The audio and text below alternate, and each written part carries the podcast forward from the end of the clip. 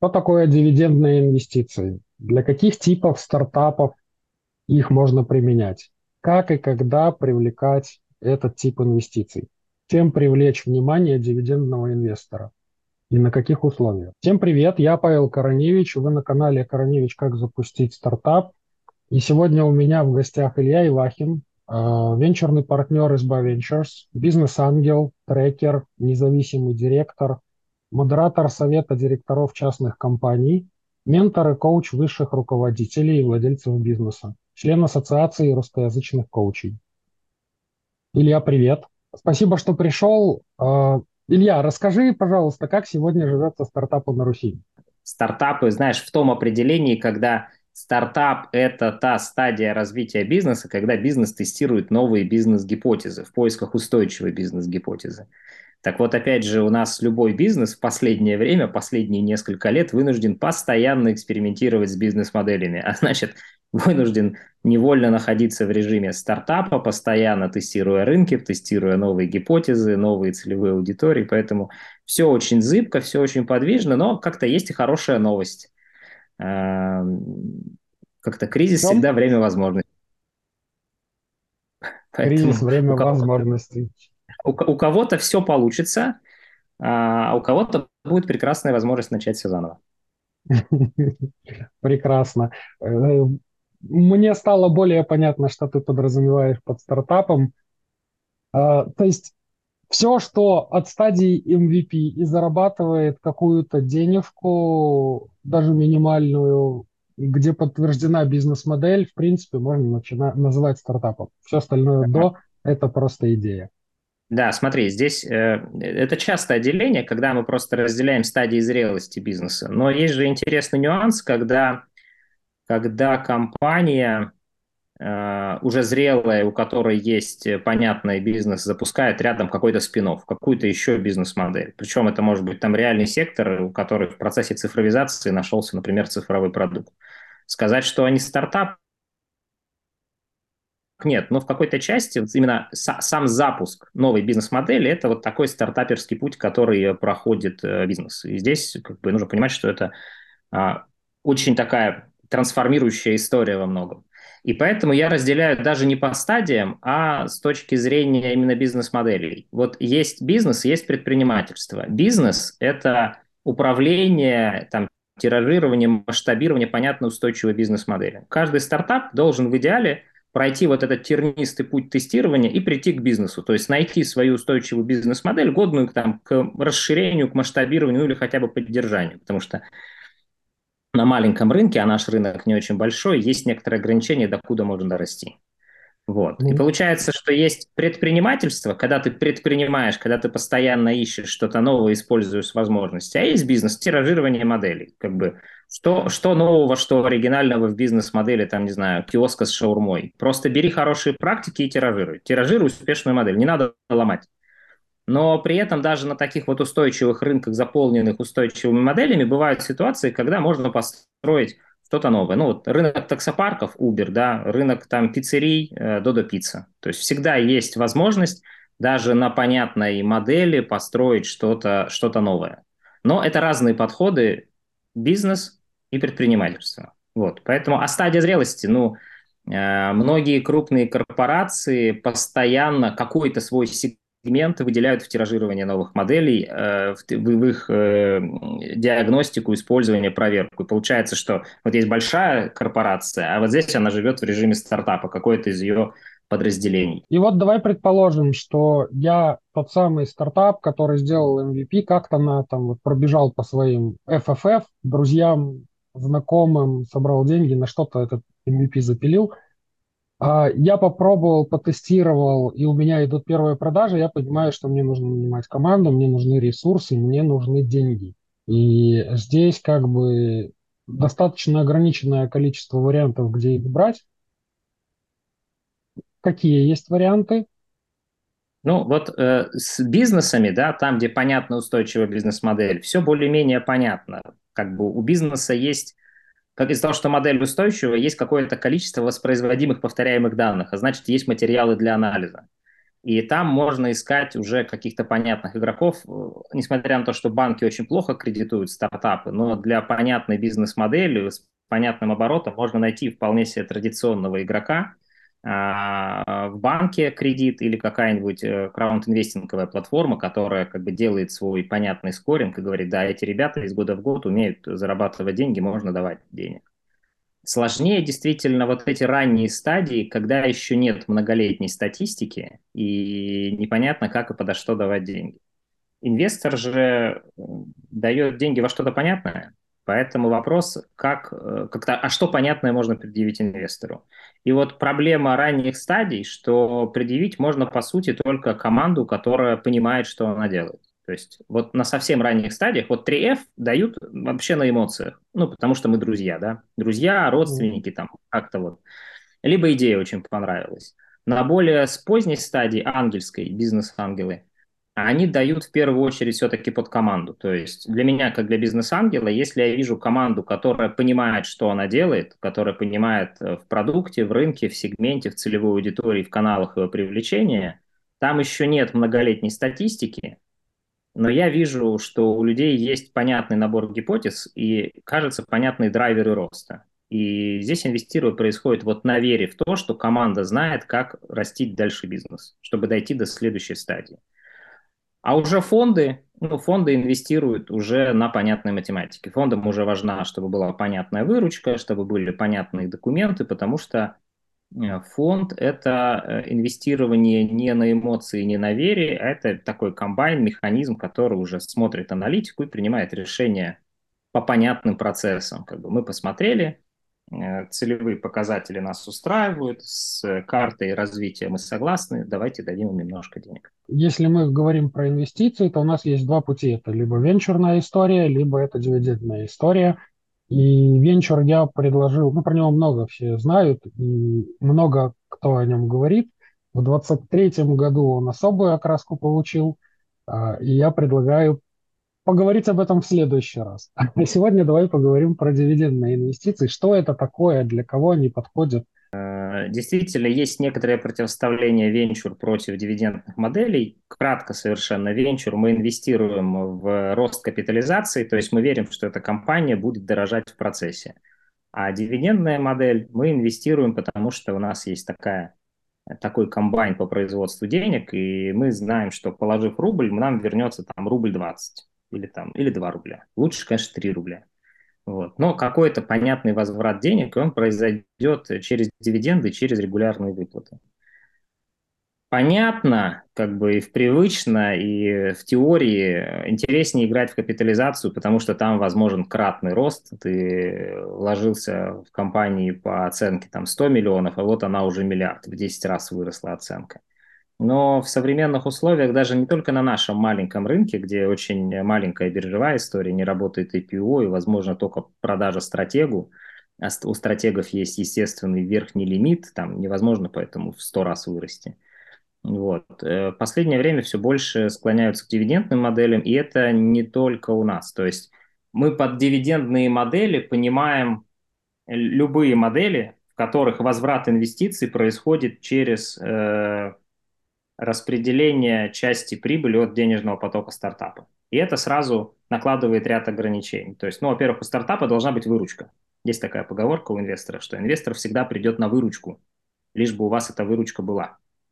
Поэтому, э, когда ты растишь э, капитализацию венчурную модель, у тебя может быть выручка, но вообще не быть прибыль. А в дивидендной модели выручка и прибыль. И эта прибыль понятна. Желательно, чтобы она в процессе масштабирования стартапа э, не падала, а наоборот росла. И это означает, что фаундер, который собирается привлекать деньги по э, дивидендной модели, должен мочь рассказать инвестору, как у него устроена вот эта вот машина по зарабатыванию денег, как формируется выручка, как, какая доля в ней прибыли, и самое главное, доказать, убедить про то, что с течением времени, с ростом бизнеса эта доля прибыли не будет э, падать или заметно падать, потому что, э, к сожалению, бывают э, такие бизнес-модели, которые при масштабировании у них не сходится юнит-экономика, и при масштабировании прибыль падает. Так бывает. Стартап растет, а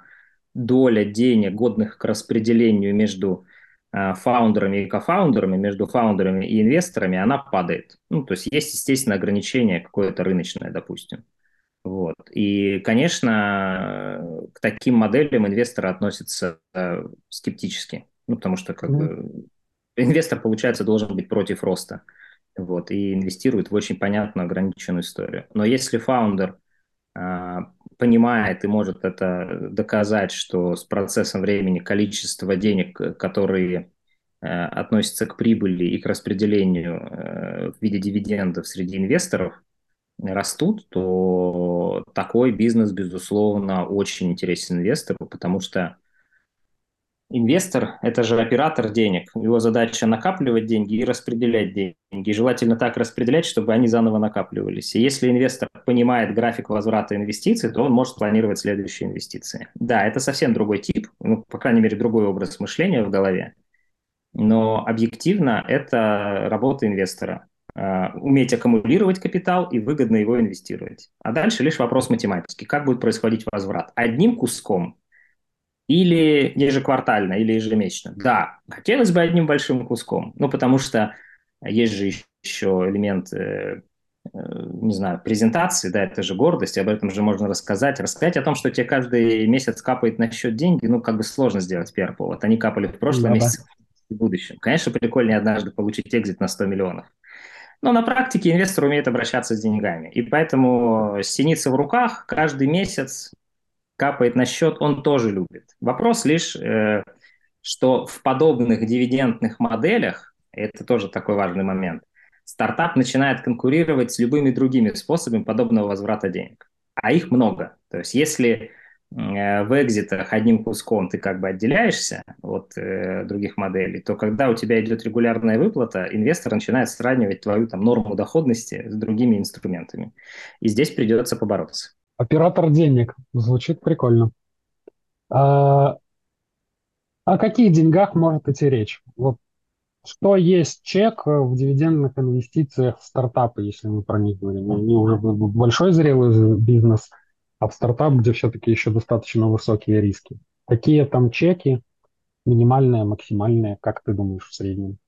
Ну, чеки могут быть и достаточно большими, оператор меняется, повторюсь. Чем э, выше как это, с ростом бизнеса риски на самом деле падают. Так получается, что бизнес, который вырос большим, у него, видимо, уже есть история, и у этого бизнеса э, могут быть другие инвесторы, потому что накопилась история, и там могут прийти банки. Банки, например, вполне себе устраивает дивидендная история. Для банка это нормально, он же тоже оператор денег, и, соответственно, э, банки инвестируют по-другому с большими чеками когда инвестирует вот э, частный инвестор, когда инвестирует бизнес-ангел или синдикат бизнес-ангелов, э, им с банками конкурировать сложно. Они работают с меньшими суммами на более ранних стадиях. Соответственно, у них выше риски, потому что еще очень много неопределенности. Соответственно, они будут хотеть э, большую возврат. Ну, то есть их интересует больше процент.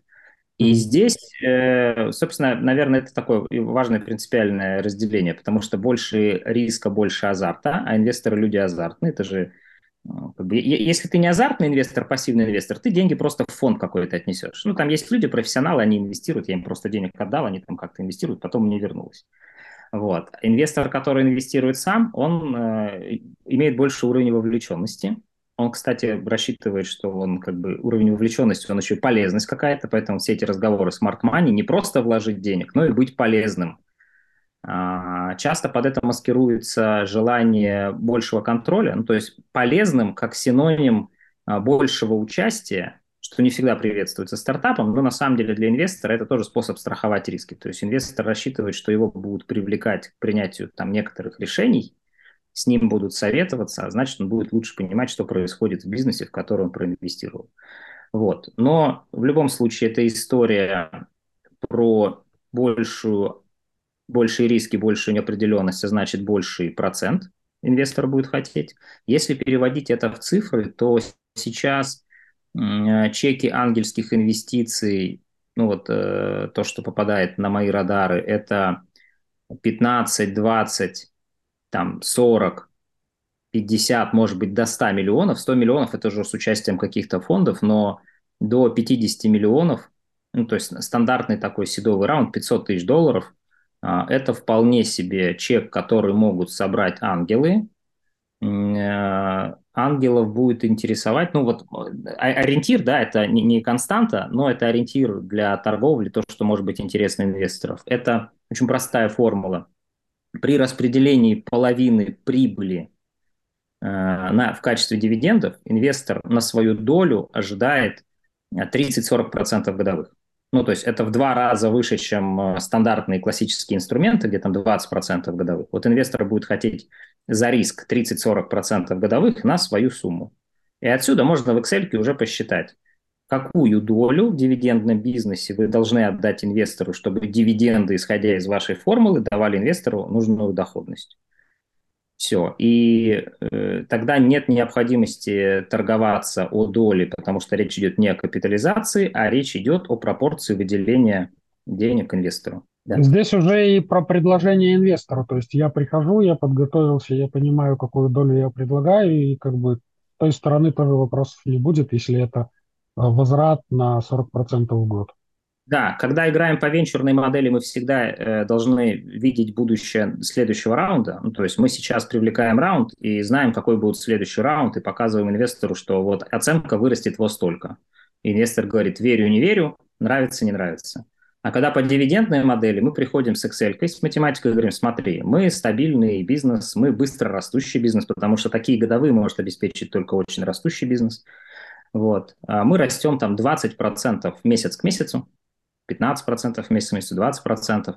Соответственно, вот так вот выглядит наш график выручки, вот так вот выглядит наш график э, поступления прибыли, вот так вот э, выглядит наш график распределения дивидендов. То есть вы не обязаны распределять дивиденды там с первого года или со второго года, но это должна быть понятная какая-то история, что от такой-то выручки, от такой-то прибыли, от такого-то момента мы начинаем половину или там 30%, 40%, сколько-то процентов, согласно вашей математике, ну, допустим, половину чистой прибыли мы направляем в развитие, а половину чистой прибыли э, выделяем на возврат дивидендов, соответственно, собираем там 20 миллионов рублей. За эти 20 миллионов рублей мы даем вот такую долю. Эта доля в дивидендах обеспечит вот такую доходность, что в пересчете на сколько вы проинвестировали даст вам там 35% годовых. На mm-hmm. самом деле 30-40% годовых на пятилетней дистанции дают столь любимые инвесторами иксы. Вот. Там реально происходит утроение и даже больше капитала. И инвесторы такие, ну ладно, значит, публичного экзита не будет, а будет машина, которая генерит денег, а главное, что генерила эти три года будет генерить и дальше, что вообще приятно. Может быть, у тебя где-то есть э, темплейт, э, по которому, шаблон, по которому можно посчитать, там, забить какие-то цифры, выручку свою, прибыль свою. И на выходе получить просто, насколько ты там привлекательный, не привлекательный, сколько возврат инвестиций будет.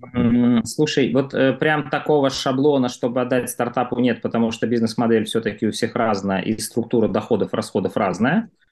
Вот. Обычно, когда приходит стартап со своей математикой, я говорю, давай вот ты э, в твоей PNL, вот в, в, в твоих PNL, э, BDDS, что там у тебя основным документом, который ты показываешь инвестору, да, э, в твоей Excel мы выделим вот очень четко несколько строк, и там добавится строка сумма денег к распределению в виде дивидендов, от, какой, от какой-то даты. Потому что инвестору очень важно вот это вот договориться в начале, да, когда мы в сделку идем, что смотри, значит, первые два года, первый год мы вообще в минусах, потому что мы там что-то делаем, и вот на эту дату мы выйдем э, на операционную безубыточность, то есть уйдут риски, что инвестору нужно будет докладывать, чтобы мы не сдохли.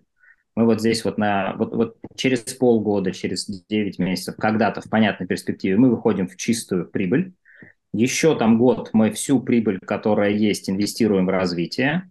И вот тогда, там через 18, допустим, месяцев, через 24 месяца от получения денег, у нас собирается совет директоров, который посмотрит текущую статистику, и на этом совете директоров будет принято решение о распределении прибыль. И вот мы планируем, что прибыль будет такая, а, соответственно, распределяться будет примерно вот такая сумма денег. И дальше инвестор, глядя на все остальные цифры, да, почему нет такого прям темплейта? Ну, потому что надо смотреть на все остальные там структуру расходов, доходов, какая команда будет. Вот. Инвестор либо верит, либо не верит в эту математику. Вот. Ну, по крайней мере, хоть какие-то данные для анализа есть. Если инвестор верит в эту математику, ну, он как бы для себя закладывает свою позицию на этом совете директоров, потому что, ну, можно решить, что давайте в этом году не будем раздавать денег, а еще раз их всю прибыль э, инвестируем в развитие, потому что тогда, согласно нашей математике, вот там прибыль будет еще больше. Ну или а, инвестор говорит, нет, давайте синица так синица в руках, тогда все-таки начнем понемножку выплачивать. И тогда есть какая-то дистанция, и на дистанции в 5-6 лет мы можем посчитать, сколько будет в качестве дивиденда выплачено. И вот здесь мы проводим, что вот на этой планке, да, там на 1 января Э, там, 30 года в качестве дивидендов будет выплачена вот такая сумма денег, что даст вот такую, э, такие годовые. Вот. А, э, самое главное в этой математике, она интуитивно понятна, и она вот с цифрами на таблице понятна. То есть там нету каких-то рассказов про то, что а вот мы придем к стратегу и продадим долю по такой-то оценке, потому что никто не знает, по какой э, оценке, какой стратег купит долю. А вот в этой математике а, у инвестора есть ощущение контроля. Он в нее, ему проще в нее поверить, потому что у него есть прошлый опыт. Он скажет, ваша Excel рисована или ваши планы не амбициозные, давайте расти еще быстрее, я знаю как. Так тоже может быть. Ну, потому что бывает такое, что инвестор смотрит и говорит, нет, планы роста не устраивают. Ну, вот как бы э, денег просите мало, планы роста не амбициозные. Давайте денег чуть больше, но рост будет вот такой вот. И мы понимаем, как формируется дивидендный поток. Вот, поэтому темплейт нет, понятное математическое упражнение. На моей памяти не было никого из стартаперов, кто бы не справился с этим, э, с Excel. Если я посидел, посчитал, что я понимаю, я расту, я расту стабильно, но я расту не так быстро. То есть, допустим, я к таким цифрам, там 30-40% а возврат инвестиций на деньги инвестора, я их могу получить только там, 3 года, допустим, или, или там через 5. Я понимаю, что я приду к этим цифрам, но это будет медленно. Что делать? Потому что получается стандартный замкнутый круг, мне, чтобы расти, нужны деньги, а чтобы были деньги, мне нужно расти. Э, хороший, глубокий, сложный, длинный вопрос. На него нет простого ответа. Там есть несколько таких вещей, которые надо бы проверить и самому себе задать вопросы. То есть э, понятно, что большое количество неопределенностей, и поэтому инвестор хочет высокие годовые, ну, потому что это, это риски. Если никак по бизнес-модели не получается вот такие темпы роста, и вот такие годовые, ну, наверное, ваш бизнес просто растет с другими темпами, ему нужно другое финансирование. Ну, то есть, ну, это плохая новость на самом деле, но, ребята, кажется, ваш стартап имеет какие-то очень серьезные ограничения. Вы что-то не докопали в продукте ИЦА, ну, то есть недостаточно. Да? Почему темпы роста маленькие? Может быть, рынок маленький. Бывает же история, что рынок просто конечный, и мы за три года не успеем никуда выйти, потому что ну, просто мы уже должны к этому моменту тогда получить 90% рынка, что, во что никто не поверит. Ну, бывает. И если ваша модель все-таки вот имеет какие-то понятные ограничения на скорость роста, на скорость там, подключения клиентов или на размер, до куда можно нарасти, э, кажется, у вас немножко другой тип бизнеса, потому что, повторюсь, хороший вот такой дивидендный бизнес расти должен там на десятки процентов, 10, 15, 20 процентов в месяц. Не каждый бизнес может расти с такой скоростью по естественным причинам. В сельском хозяйстве просто есть какое-то, например, ограничение на рост деревьев. Ну вот, извините, там есть понятное ограничение, нельзя. И, и землю больше не делают, тоже не, не можем дальше расти. Вот, такое бывает. Поэтому тогда и модель нужно считать по-другому, инвестиции будут другие. Ну, не исключено, что ваш бизнес, скажем так, не инвест пригоден. Но лучше тогда посчитать это заранее, признать и задаться вопросом, а, вы его себе на пенсию растите, ну, чтобы была такая, знаете, штука там на черный день, денежка, чтобы капала квартиру снимать. Вот. А, или все-таки вы строите большую историю, потому что ну, некоторые бизнесы не инвестпригодны. Не инвестпригодны означает, что в той прибыли, которую они генерят, нет места инвестору. Ну, там очень маленькая сумма к распределению. То есть это хватит на команду, хватит проедать, И получается, что этот бизнес – это в некотором смысле самозанятость фаундера. То есть денег хватает только фаундеру. Это бизнес, который прокормит только текущую команду. Инвестору внутри нет места, потому что нет достаточного денежного потока. Ок, но тогда это даст ограничение на темп роста, и сразу для себя принимаем решение. Хотим ли мы играть вот в бизнес, который является самозанятостью, или надо что-то менять? Ну, здесь уже к вам вопрос. И вот здесь же важный очень момент, потому что вместо того, чтобы тратить силы и ресурсы и время на, на привлечение инвестиций, которых привлечь не получится, лучше тратить силы, ресурсы и время на то, чтобы найти возможность расти на 20% в месяц, да, и удовлетворить, ну, то есть, когда ты выполнил все требования, у тебя не горит, как найти мне инвестора. Это, в этом не будет большой проблемы. Да, это вот, возвращаясь к поговорке, инвестор всегда придет вам на выручку была бы у вас выручка. Если ваш бизнес по каким-то причинам вот не соответствует ожиданиям инвестора, да, ну, по темпам роста, по размеру рынка, по объему денег, то, конечно, это во многом такая исследовательская задача, когда нужно понять, а что является главным ограничением. Размер рынка является главным ограничением. Ширина каналов доступа к клиентам, там средний чек у клиента, ну вот работаете вы сегментом, у которого не вырастет дальше средний чек, нет у людей денег. Или какие-то еще ограничения, которые есть. И, конечно, это история к вашей бизнес-модели, что с этим, можно ли с этим что-то сделать, что сделать. То есть мы должны найти, какие ограничения нам мешают вот, быть инвестпригодными, что, что там для этого не хватает, чтобы довести бизнес до инвестпригодного уровня.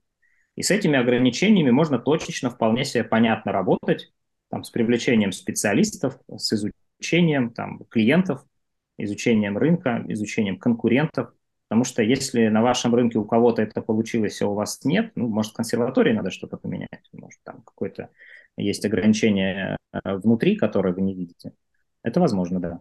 Поехали тогда дальше. Как проходит сделка? Вот там, я нашел инвестора, мы поняли, что мы друг другу нужны и подходим. А, сколько времени она занимает? Как, как выглядит процедура?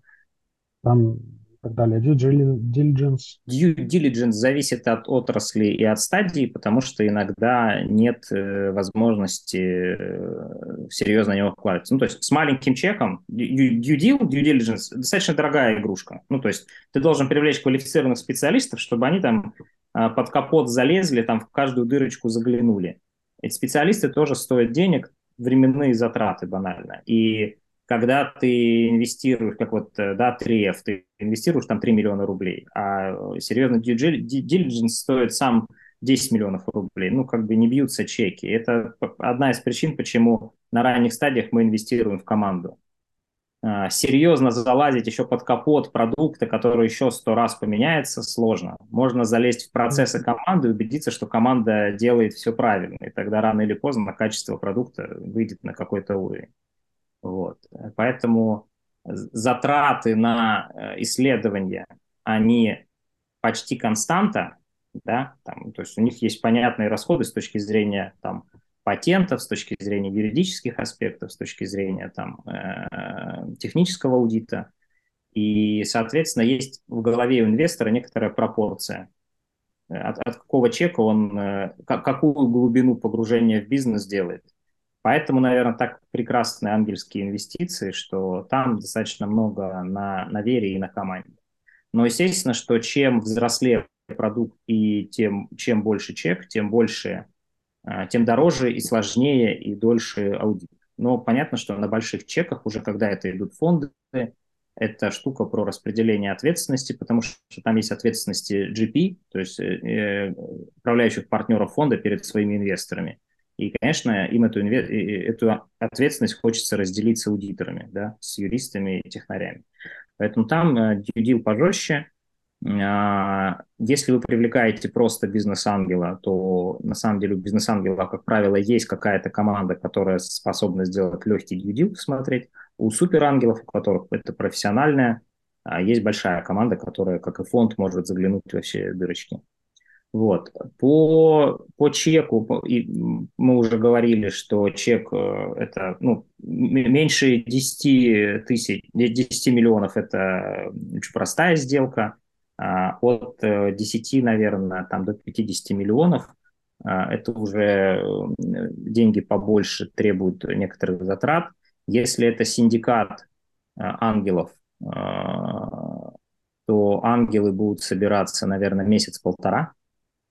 Будет занимать эта история именно сбора раунда. Бывает быстрее, правда, бывают такие случаи, когда заходит хороший, понятный стартап с понятной моделью, особенно если на борту уже есть какие-то инвесторы, а значит, раз есть инвесторы, значит, документация вся уже в порядке, ее не нужно долго собирать, ее нужно просто открыть доступ, посмотреть. А если еще это сложная э, структурированная сделка, когда есть какой-то фонд, который выделяет аллокацию на синдикат, там уже вообще готов пакет документов, есть приличный лид-инвестор, который сказал, ребята, я все посмотрел, там и сделка может собираться там, за две недели, грубо говоря.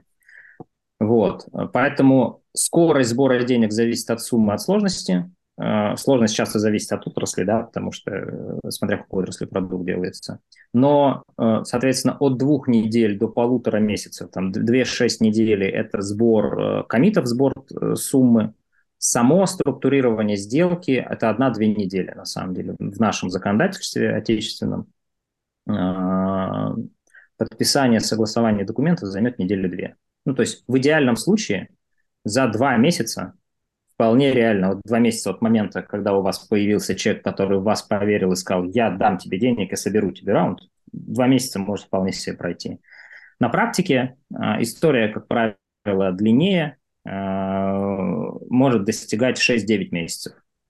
6-9 месяцев э, будет происходить присматривание, принюхивание, аудит, запрос документов, а давайте посмотрим статистику за следующий квартал, у вас еще ее нет, давайте соберем, дождемся квартальной отчетности, вот, э, потом будем долго торговаться, собирать раунд, а потом там будут непримиримые торги какие-нибудь по тому, как будет проходить э, распределение дивидендов, и 6 месяцев вполне реальная оценка, так тоже бывает. Про Runway я понял, что в этой истории не может он закончиться, по идее потому что по умолчанию проект должен быть прибыльным. Runway, я имею в виду, деньги у стартапа не могут закончиться, пока он ждет раунда инвестиций, в отличие от венчурной истории, когда там раунд проели, выручки да. ноль вообще, и, короче, разошлись. Да, венчурная история это действительно, э, там возможно этот кассовый разрыв, когда планировали привлечь раунд за 12 месяцев, а ушло 18 месяцев, и деньги банально кончились. В дивидендном бизнесе там тоже может быть условие такой сушки, потому что мы откладываем, ну, по опыту, да, откладываются какие-то решения, найм каких-то сотрудников, да, э, откладываются какие-то маркетинговые компании или затягиваются какие-то переговоры, потому что фаундеры заняты долгими переговорами. И из-за этого происходит неприятный момент, что вот стартап выходил на привлечение инвестиций с определенным темпом роста, и этот темп поддерживался, и он поддерживался в том числе деньгами. Вот, э, но текущие нормы недостаточно, есть какое-то ограничение. То есть мы не можем с этим потоком не нанимать быстро людей, и темп просто падает.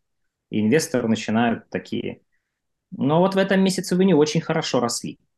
Как бы, вот а где вот эти прошлые темпы? Стагнация у вас в бизнесе, что-то, наверное, идет не так. Такая история тоже возможна, потому что деньги все-таки берутся под какой-то рост. Мы, мы же рассчитываем, что они будут потрачены на понятную историю. Вот, э, поэтому, ну, опять же, на самом деле у стартапа есть выручка и есть прибыль, э, вот, но не все стартапы выше нуля. То есть выручка есть, но расходы по-прежнему большие. То есть там, там есть определенные риски со скоростью закрытия раунда. Но да, вот прям совсем инвесторные истории, венчурные истории, когда деньги просто кончились и все, закрываемся. Такого, как правило, нет. Как происходит отчетность перед инвестором. Ну, я понимаю, что это все договоренности и, и так далее, но какая-то общепринятая история есть? Здесь есть э, такая вилка одна интересная. Если э, у вас инвесторов мало, ну, то есть вы нашли чека, который заходит сразу нужно вам чеком, да, то есть пришел человек и говорит, сразу дам двадцатку. Э, конечно, такого приятного человека с таким чеком э, обычно берут в cap-table, то есть э, в, кофаундеры сразу в компанию. Его прописывают в cap-table компании. Но есть нюанс. Когда у тебя инвесторов много, ну, например, ты привлекал несколько раундов, заходило на каждом раунде 2-3 инвестора, и вот у тебя ко второму, третьему раунду у вас там было три сооснователя, еще опционы команды, два предыдущих раунда по три инвестора, вот вас 10 человек. Вот э, в российском праве такая сделка начинает превращаться в кошмар, потому что если у тебя на борту уже много инвесторов, то это становится сложно. А если ты еще привлекаешь синдикат, а синдикат это, допустим, э, вы собираете 20 миллионов у бизнес-ангелов через синдицирование сделки, минимальный чек 1 миллион рублей. Это означает, что в сделку на 20 раундов к вам зайдут ну, в пределе 20 человек, Э, на практике будет поменьше, чеки могут быть повыше, но, тем не менее, плюс 10 человек. И становится понятно, что писать всех в каптейбл – это закрывать себе возможность следующего раунда, потому что такое количество людей в списке инвесторов отпугнет других инвесторов. Они скажут, слушай, ну это очень геморройная сделка, принятие решений, торги, всех собрать, подписать документы, я, короче, не это самое, не пойду. Вот. И для этого есть несколько вариантов выхода. Один из них – это создание аналога SPV-шки, то есть для синдиката создается отдельная ООшечка, а, которая заходит уже в стартап одним юрлицом. И тогда отношения инвесторов, принятие ими решений регулируются внутри этой ООшечки, SPV-шки, а от нее в стартапе сидит член советов директоров.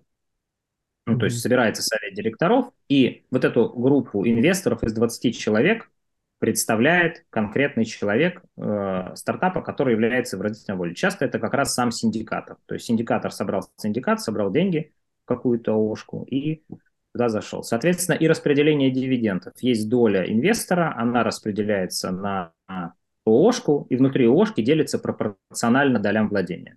И это уже не касается стартап. Стартап в ООшку деньги отдал, дальше там как-то ребята сами разруливают.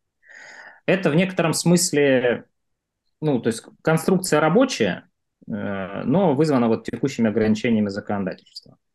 Второй вариант, который касается, это акционирование. Он сейчас в российском праве еще работает сложновато, но набирает популярность своей кажущейся простотой. Там внутри тоже есть ряд нюансов, но стать акционерным обществом и просто выпускать акции э, в некотором смысле проще, потому что, ну вот, есть понятные инвесторы, которые э, просто докупают акции и выходят долю. Тогда инвесторов может быть много, вот, и появляется некоторая вторичка. То есть, если какой-то инвестор решил выйти, ну, фокус сменился, релокация случилась, перестала нравиться, деньги нужны, ну, всегда есть возможность как- как-то продать долю, и это либо доля в ООшке из пивишки кому-то из соседних инвесторов – либо вот э, акции кому-то можно продать. Там есть свои подводные камни с этим акционированием, вот. Но определенно, ну, по крайней мере, мне кажется, что за этой моделью будущее, потому что все заинтересованы в появлении, во-первых, этого вторичного рынка, во-вторых, э, это и ну, более цивилизованный какой-то подход, что ли. Такая оценка стартапа формируется лучше, там больше механизмов управления. Проблема в том, что акционирование компании само по себе кошмар, совместимый с привлечением инвестиций. И поэтому совмещать эти два процесса сложно. Лучше сначала акционироваться, потом привлекать инвестиции. А это затратная история. То есть акционирование это э, тоже стоит денег. И mm-hmm. когда статус стартапа по нулям, ну, конечно, вот э, может просто не быть ресурсов и компетенций, чтобы акционирование провести. Но, повторюсь, э, идея явно носится на рынке, появляется большое количество платформ, которые пом- помогают стартапам а, это делать. Я думаю, что мы в ближайшее время увидим прям рост таких сделок через акционирование. Назови, пожалуйста, самые часто встречающиеся red флаги. Что может быть у фаундеров или у проектов не так, что отпадет инвестор, и он не будет инвестировать. Помимо того, что вот у стартапа там совершенно непонятно, что у него там с прибылью и с выручкой, ну, то есть когда прям вот э, мы видим, что, э, что инвестору нет места внутри, то есть мы просто такие, там непонятные деньги, на которые заходить, маленький рынок.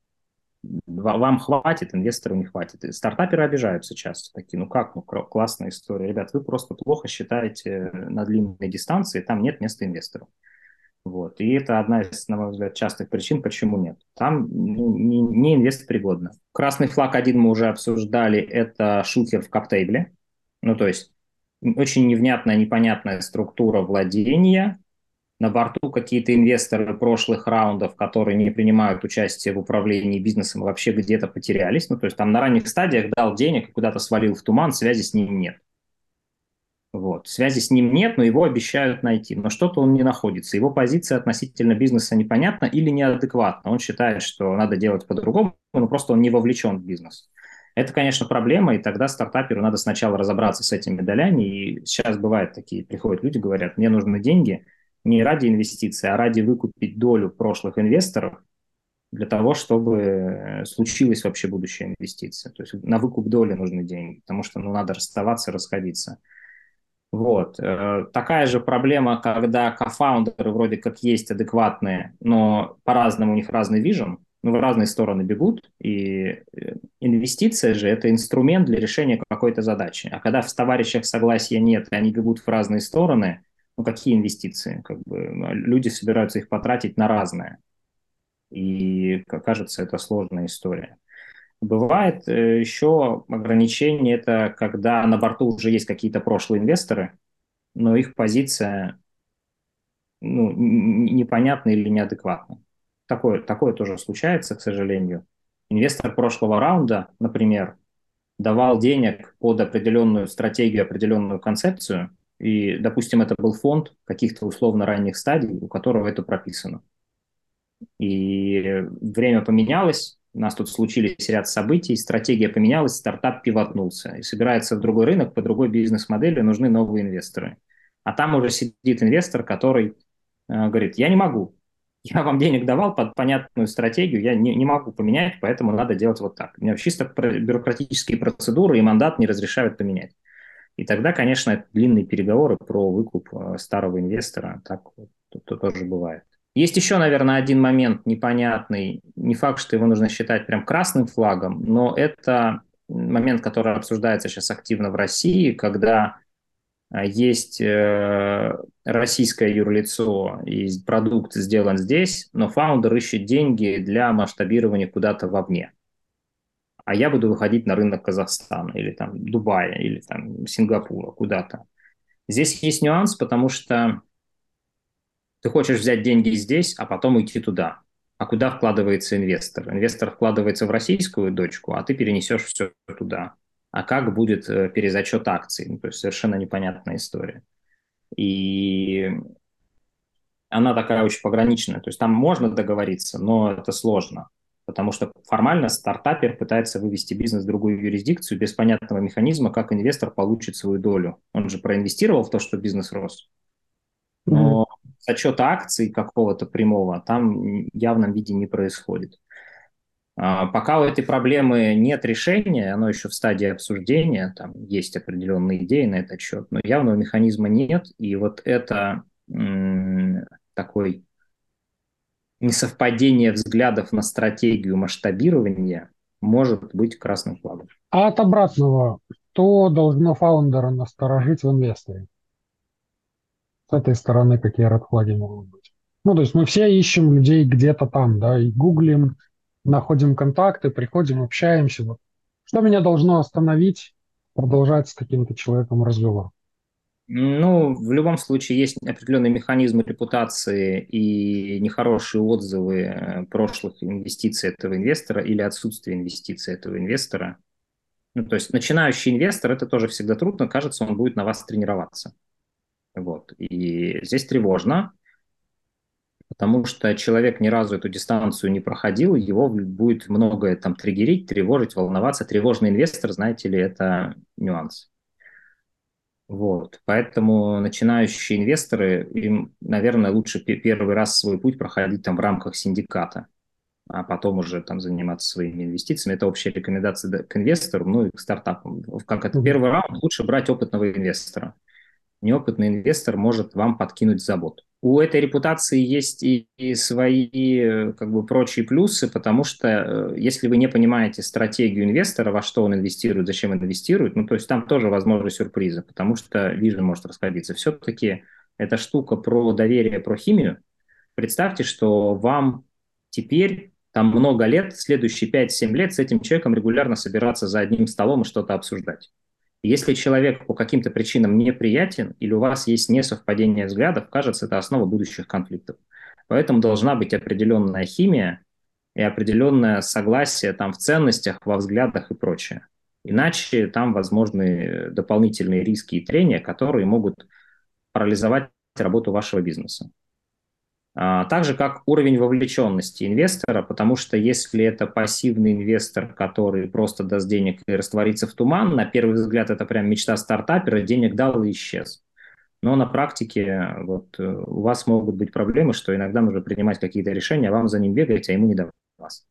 И наоборот, излишняя вовлеченность инвестора, когда у него он вам дает денег, потому что у него есть свой взгляд на то, как надо делать ваш продукт. И ему нужно, чтобы ему дали команду порулить. То есть а, вы думаете, что он инвестирует, а он думает, что он нанимает команду, которая будет э, реализовывать его хотелки. Это опасная история, потому mm-hmm. что у вас появляется человек, который будет регулярно приходить и рассказывать, что вам надо делать. И если вы где-то с ним не сойдетесь во взглядах и подходах, то будут сложности. Здесь, конечно, хорошо бы сразу разрисовывать некоторую такую матрицу ответственности, да, и, ну, корпоративное управление в любом случае, которое регулирует, про чего можно делать, чего нельзя делать. Ну и инвесторы, которые хотят сразу очень большую долю, а, надо понимать, что у них просто другая стратегия. Да? Какую, какую долю вы можете отдавать? Если инвестор приходит и говорит, что я хочу там 49%, а, это закрывает вам инвестиции следующих раундов, и вообще, кажется, речь идет о поглощении. Поэтому есть некоторая разумная дистанция, как бы нормально, когда каждый раунд инвестиций – это там 15-20% вашего бизнеса. Человек, который собирается забрать сразу половину, но, кажется, хочет забрать все. Подумайте, надо ли вам это. А где искать этих прекрасных инвесторов, операторов денег? Места знать надо. Ну, расскажите, пожалуйста. А, да, да, слушайте, ну, на самом деле это достаточно публичная история. То есть у нас есть вполне себе явные клубы бизнес-ангелов, которые имеют определенный пиар и присутствуют в информационном пространстве. Клуб бизнес-ангелов – это сейчас сотни человек, поэтому найти внутри клуба человека, который вам поверит и э, вам поверит и поможет собрать раунд, ну, кажется, это самая понятная стратегия.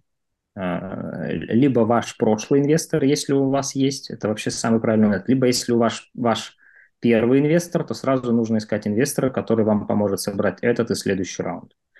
Поэтому бизнес-клубы, клубы инвестиционные, клубы ангелов, клубы менторов, например, да, то есть любые клубы, в которых возможна поддержка, а, человек, который может привести вас кому-то за ручку. Инвестиции – это про доверие, доверие – это от человека к человеку. Поэтому если вы думаете, что вы можете хорошо пройти акселератор, выступить на демо-дне, и к вам сразу набегут люди с деньгами, у меня для вас плохие новости.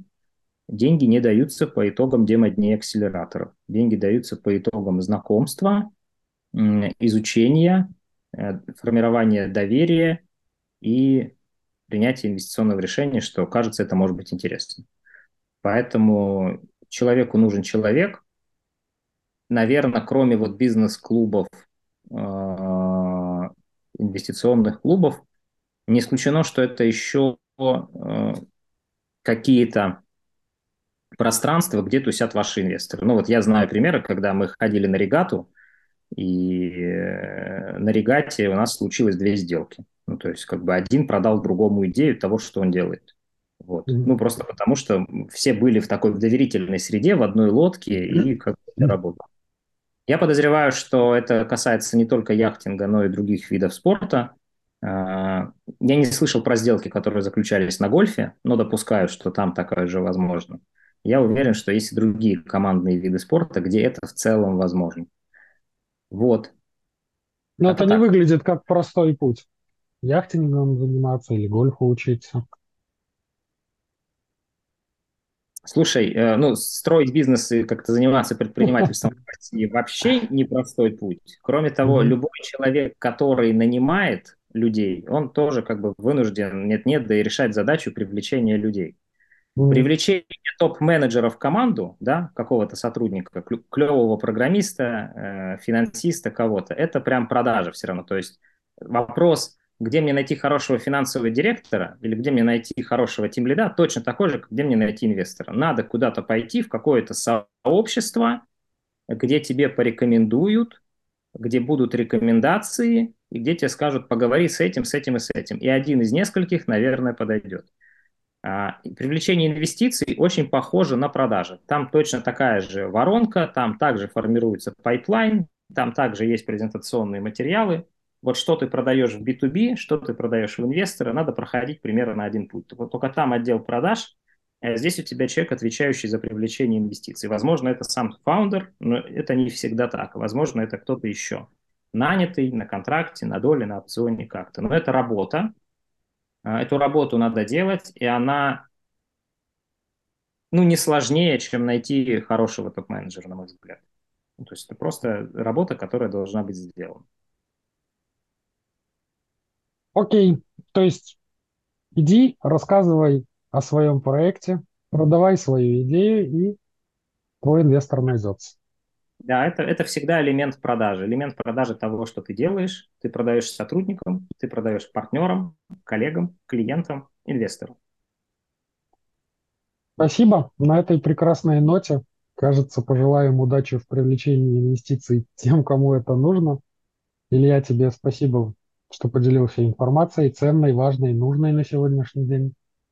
И пока-пока.